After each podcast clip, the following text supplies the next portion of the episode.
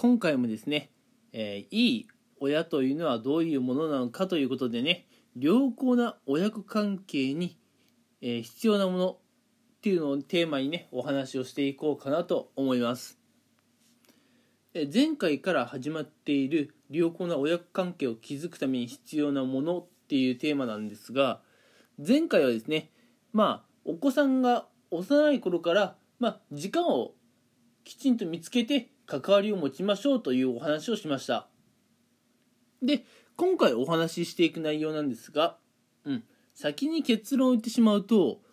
えー、お子さんのことをねしっかりと信頼してお子さんのやることを、うん、これらにですねあんまり口を出しすぎないようにね、えー、するのがいいんじゃないかというお話をしようかなと思います。うん、まずあの親子関係がこじれてしまう原因の一つとして親子の、うん、物事に対する価値観のね違いっていうのがあるんじゃないかなと思います。うん、例えば、えー、働き方というものを一つ例にとってみると、うん。まあ、今の親世代と呼ばれる方たちはきっとあのー、昭和生まれでね、うん、あの大変な時代を生きてこられたことかと思います。うん、例えば会社にしてもね、えー、残業上等と、うん、とにかくね必死で働けと、うん、そういう考えが結構多かったんではないでしょうか、うん、ではねその考えが今のね子供たち、うん、これから将来働き世代になっていく子供たちに対して果たして同じことが言えるのかというとまあ時代は変わってきていますから、うん、働き方に関しても働くことに対する考え方に関しても同じ教育をしてはいけないと思います。うん。多分ね、これからの時代っていうのは、あの必死で働くというよりは、楽しく働くというような時代になってきます。うん。なのでね、今の親世代が、まあ、これからのね、働き世代、いわゆる今のお子さんたちに対して、まあ、働くことにへのね、価値観、うん、全く同じだと思ってしまうと将来的にはまあ親子のね、まあ、価値観の相違ということですれ違いが発生してしまうことがあると思います。うん、なのでね、まあ、時代の変化に伴って、えー、物事の価値観は常に変わるということをしっかりと把握して、うん、親がやってきたことが必ずしも子供が大人になった時にも正しいとは限りません。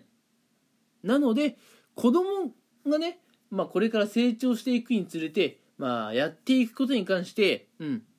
まあ、こういうやり方もあるんだなと、うん、